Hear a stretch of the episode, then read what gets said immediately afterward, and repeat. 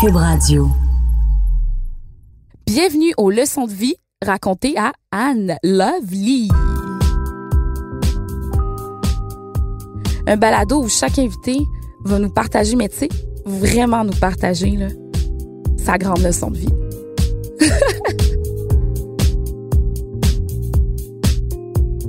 Et quand j'ai su que Thierry Mugler s'en venait à Montréal, je capotais. Je capotais parce que Thierry Mugler, depuis que je suis petite, c'est le nom qui résonne sur le comptoir de beauté de ma mère. Angel. Ah! Ben, vous connaissez Angel.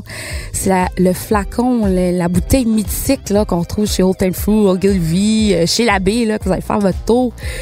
Hey, Thierry Mugler, c'est le nom qu'on associe au parfum, au haut de gamme. C'est le nom qu'on associe à la haute couture, surtout à la créativité. Point barre. Vous êtes arrivé. Euh... Oh, je ne sais plus, ma pauvre. on n'a pas arrêté. Ben, ça fait... Vous n'avez pas arrêté, hein? Je sais, arrêté. cette exposition, les parfums, ouais, c'est quelque chose. Alors, lors de son passage à Montréal pour l'inauguration de l'exposition Couturissime au Musée des Beaux-Arts, j'ai vraiment eu, l'honneur, l'honneur de rencontrer un artiste à part entière. Je veux dire, c'est- c'est pas pour rien qu'on dit que c'est un, c'est un dieu de la création, là. Faire une petite histoire, en 73, il était, il avait juste 26 ans, lui. Puis il était déjà styliste avec les plus grandes maisons de couture de l'Europe. Là, après 30 ans dans le monde de la mode, il se retire pour se consacrer à ses premiers amours, aux arts de la scène. Fait que là, quand on parle des arts de la scène, c'est pas juste le petit théâtre euh, ici à côté. Là. On parle de Cirque du Soleil, où est-ce qu'il a collaboré pendant quelques années à Vegas. Puis il a même été monsieur, excusez-moi, pardon, conseiller artistique pour Beyoncé, rien de moins, dans sa tournée à I Am World Tour. I am the world, girl, around the world. Pendant notre conversation, on a discuté de son processus de création, de son sentiment d'imposteur et de la puissance des bonnes idées. Alors, j'ai voulu commencer l'entrevue en parlant du petit garçon, en fait, qui voulait devenir un artiste. C'est bon? Vous avez 20 minutes. Parfait. On y va. Ben, bienvenue à Montréal. Bienvenue à Montréal. Je suis vraiment, vraiment fébrile de vous avoir avec nous. Une première chose qui m'a vraiment frappée, et c'était que vous disiez que lorsque vous étiez enfant, que vous vous sentiez solitaire, vous vous sentiez différent. Et je voulais savoir en quoi ce sentiment vous a permis d'être celui que vous alliez devenir. C'est pas que je me sentais solitaire. J'étais solitaire. Ben, je crois que je ne... euh, comment on dit fit en français Je ne... Je ne collais pas avec euh, le monde euh, tel que... euh, on me l'avait imposé quand j'étais enfant. Je trouvais ça tout ça bizarre, étrange. Euh, ma famille était assez spéciale aussi, il faut dire. Très bourgeois et en même temps très sociaux. Euh, C'était toujours un théâtre permanent à la maison, sauf que il y avait un on-stage fabuleux. Et il y avait un backstage que je vivais qui était beaucoup moins fabuleux. Donc, euh, quand enfant, j'étais un petit peu euh, à chercher à me construire un autre monde, oui. Est-ce que vous vous sentiez déjà différent? C'était déjà clair Euh, dans votre tête? complètement. ou c'est- Complètement? Oui. Et très, très, très, très seul et très solitaire, mais je crois que je le provoquais. Euh, parce que j'étais... euh, ouais, j'étais euh, différent. Et surtout, c'était pas assez merveilleux pour moi, ce monde. Donc je cherchais quelque chose de plus beau. Et voilà. Mais Et ça m'a, et ça m'a probablement donné une, une force parce que, que très souvent je fuguais. Et c'est la police qui me ramenait. Enfin, bon. pas vrai. Et on me tapait dessus, je recommençais. Ben, euh, je passais des nuits euh, dans, dans le parc euh, sur un banc et je regardais l'étoile bleue. Et j'ai toujours senti, je savais, je savais qu'un jour ce serait différent. Et un jour, euh, j'aurais une vie plus merveilleuse et les moyens de euh, créer des choses euh, qui seraient euh, éblouissantes et positives que je pourrais partager avec beaucoup de gens. Et là, vous disiez que votre famille était différente de vous. Est-ce que votre famille ou votre entourage vous acceptait tel que vous étiez? Ah, ils n'ont rien compris. Non, ne m'acceptaient pas du tout. Non, non, c'était, on me menaçait de l'hôpital psychiatrique toutes les semaines. Non, c'est pas vrai. Euh, oui, oui. Ou de maison de redressement, comme on appelait ça à l'époque. Alors, vous êtes parti. Là, j'ai vu ensuite que vous êtes parti à Paris. J'ai quitté la famille à 14 ans. 14 ans. Et j'ai survécu pendant 6 ans comme danseur professionnel. Euh, je mangeais des sandwichs pendant 10 ans. Euh, dans une chambre de bonne, euh, partagée avec un autre danseur. Mais la danse a été la grande révélation. Pourquoi? J'étais un, j'étais un enfant très physique aussi en même temps, très rêveur et très occupé. Euh, parce que je faisais des mises en scène, je m'étais construit un petit théâtre avec euh, avec des, marionnettes, j'écrivais des poèmes, ces, costumes euh, surdimensionnés, les effets spéciaux, c'est des costumes à effets spéciaux. Mais j'ai fait ma première euh, mise en scène de Macbeth, j'avais 12 ans. Et Lady Macbeth en avait 8. Et elle avait été castée parce que elle était la fille de l'ambassadeur d'Espagne et qu'elle parlait anglais. de Gibraltar, pardon. et euh, donc j'étais un, gamin très très très occupé, passionné. Et que l'école, j'y suis allé, euh, on va dire, de trois semaines. Et après, je faisais semblant d'y aller. Et je filais à l'église, à la cathédrale, où écouter. Le matin, il y avait toujours les nonnes qui répétaient, ou qui chantaient, les chœurs. Et la cathédrale de Strasbourg est très très très haute. Et euh, c'était interdit, mais il y avait un escalier pour monter au-dessus de la nef. Et il y avait un balcon, c'était hallucinant de hauteur. Et tout en bas, il y avait ces chœurs de nonnes. Wow. J'ai écouté ça pendant des heures. Ou alors j'allais au cinéma voir des Dracula et, et des, des, comme ça. Parce que euh, euh, l'école, euh, c'était pas pour moi. Je trouvais ça inintéressant, j'avais mieux à faire. Voilà. Je me disais, j'ai mieux à faire. Et la danse, donc comme j'étais un enfant aussi très euh, physique, oui.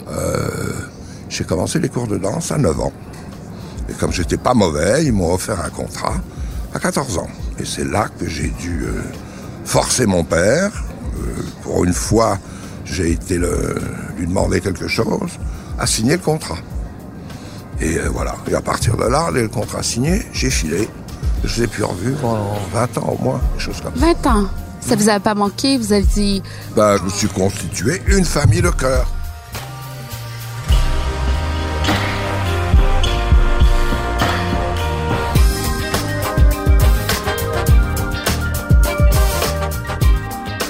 j'ai fait des années de, de, de, de stylisme. À l'époque, on appelait ça du stylisme. Les stylistes, oui. maintenant, c'est designer de mode. Oui. Mais j'ai travaillé dans le prêt-à-porter. J'ai tout fait pendant dix ans. Euh, de l'enfant, du tricot, de la femme, de l'homme. Je courais dans les usines dans tous les coins. J'étais dans l'avion cinq fois par semaine pour aller à Milan, à Londres, à Barcelone. J'ai travaillé comme un fou. Euh, et après, j'ai ouvert ma maison. Vous aviez environ quel âge pour nous situer? Oh, je sais plus, franchement. Les dates et moi. Mais vous étiez jeune quand même. C'est que vous avez Ben commencé oui, tellement ouais. très vite. Vous n'aviez pas ce, ce syndrome peut-être de l'imposteur?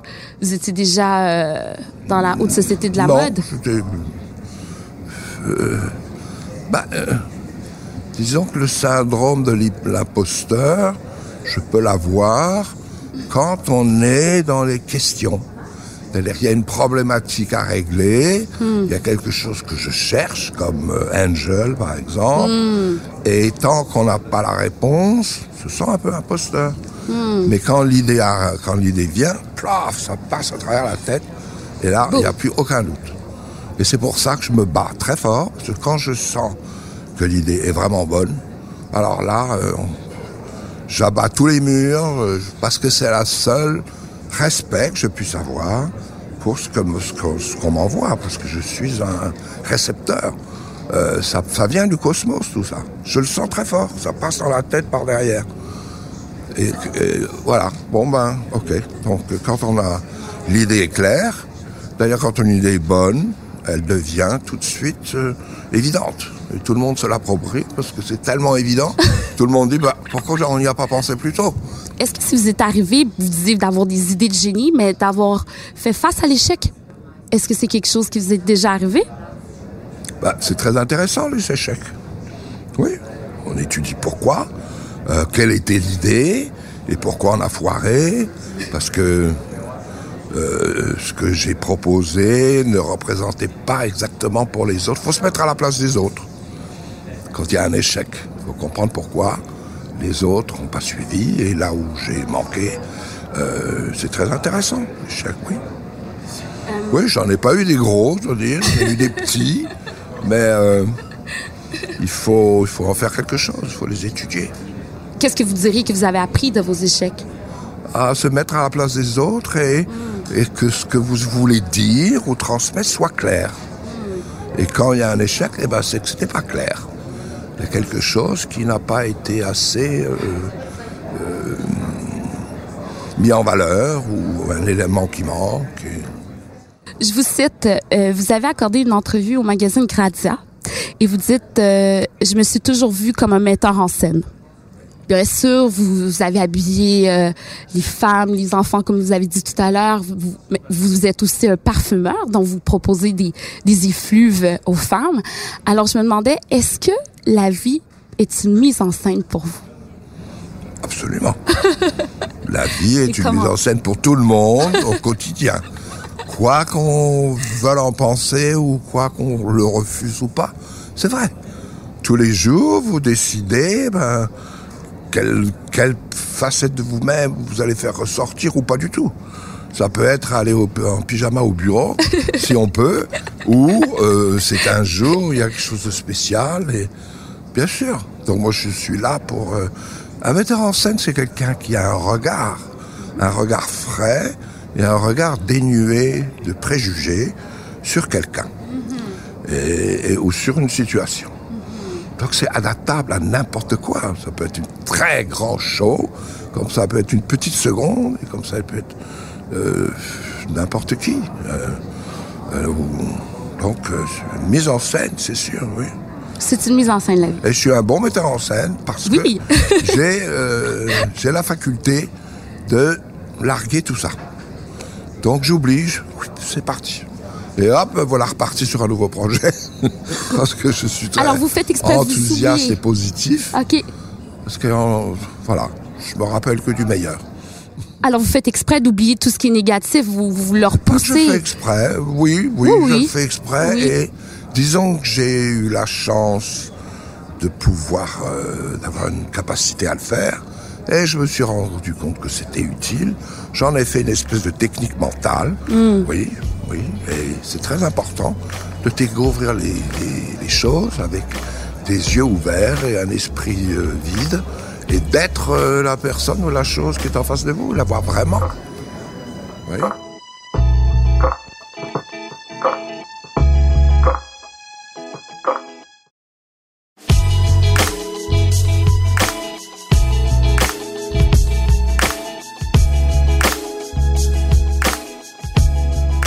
Avez dit aussi que votre métier de parfumeur, en fait, quand vous confectionnez un parfum, que vous êtes inspiré par euh, votre vie intime ou publique. En quoi? Quel est le processus de, création, en fait?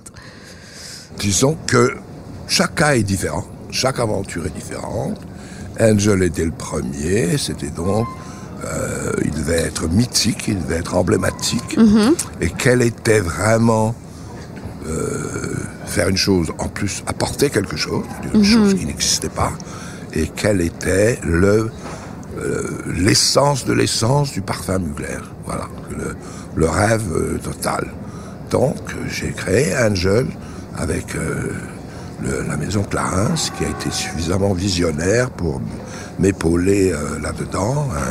Grand merci à Monsieur Jacques Courtin, qui n'est plus, qui est avec les étoiles maintenant, mais qui était un génie et euh, qui a compris tout ça. Euh, ensuite, l'idée c'était de faire le deuxième. Quand on fait un succès mondial, c'est arrivé à pas mal de gens ou à pas mal de marques. Un grand succès, il faut en faire un deuxième. Et là, ça devient plus dur parce qu'on vous a à l'œil. Et donc, là, après, ça a été une autre demande. Et euh, à l'époque d'Angel, c'était la grande mode des parfums gimmicks, euh, des parfums qu'on changeait tous les trois mois, euh, Euh, et je voulais faire un très grand parfum de très grande qualité, un nouveau classique.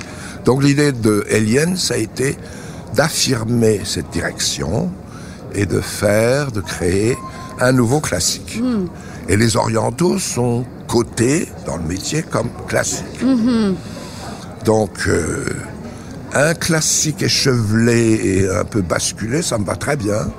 Donc on a foutu un joli coup de pied dans tout ça et on a fait un classique complètement nouveau et complètement révolutionnaire. Tout en restant dans la ligne classique.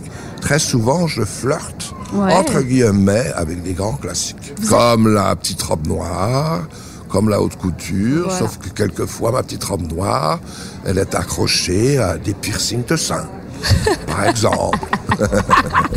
J'adore, toujours différent. C'est la, la petite robe noire mousseline noire, très couture.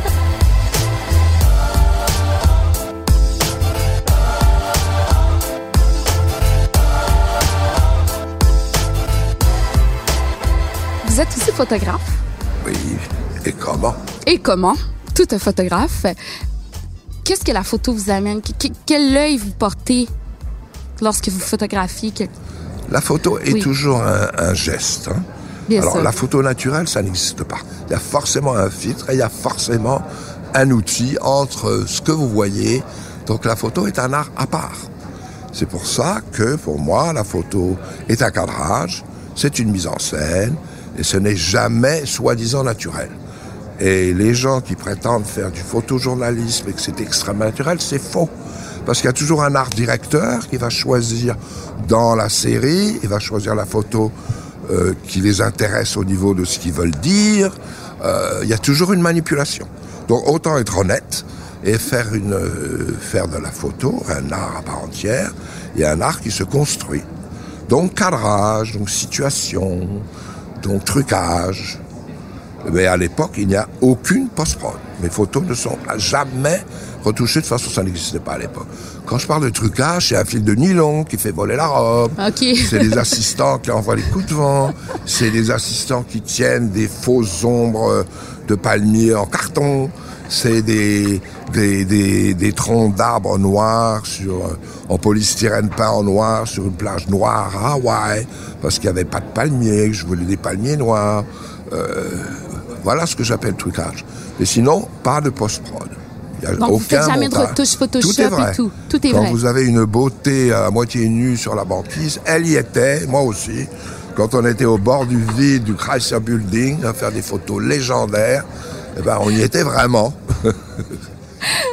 C'est passionnant. Euh, donc, Manfred, est-ce que vous pouvez, en quelques mots, nous résumer qu'est-ce que la vie? Comment vous voyez la vie? Je vois la vie comme une rivière, on va dire, euh, euh, de diamants ou oh, wow, c'est poétique. Euh, quelquefois de larmes, mais ça, c'est, la vie est infinie. La vie est infinie. Nous sommes dans l'infini. J'adore. Et quelle est la plus grande leçon de vie que vous tirez justement de votre différence, de tout ce que vous avez accompli? Vous me diriez quoi? Ben, je vous ai dit, j'oublie. Le next project. Le next project. la prochaine étape. Et donc, euh, bien sûr, vous êtes ici parce que, bon, vous faites honneur euh, au Musée des Beaux-Arts de Montréal. Euh, je voulais savoir, qu'est-ce que vous aimez de Montréal pour nos auditeurs? Eh ben, je trouve que Montréal est une ville très raffinée et en même ah. temps, et en même temps très authentique et en même temps simple, ce qui est quand même assez rare, avec des gens vrais, très touchants, très authentiques et en même temps une ville très raffinée. Oui. Il y a un, pays sublime. Géographiquement, c'est une beauté. Ah, nos auditeurs vont être très, très euh, contents de vous entendre. Et Montréal est une ville du futur, définitivement. Ah Avec des politiques jeunes, bon. Ah. Euh, c'est une ville très jeune et euh, qui a beaucoup d'avenir. Et ça, ça m'intéresse, l'avenir.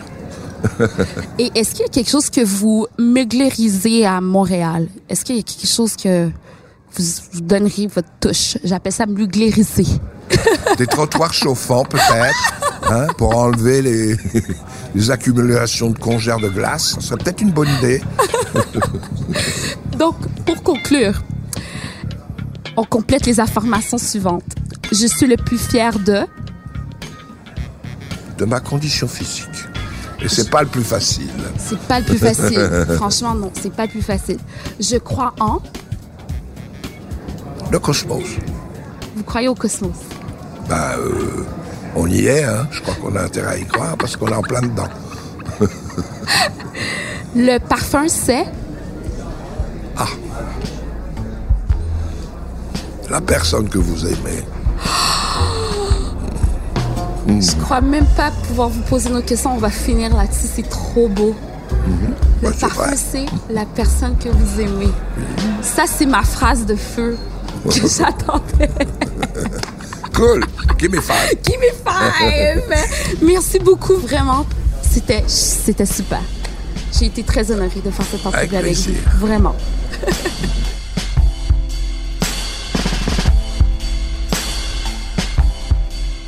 de Manfred Sérimugler, ce que j'ai appris vraiment, c'est que c'est la, c'est la force de la différence, tout simplement. Que le succès, faut, faut juste simplement y croire, même si les autres n'y croient pas.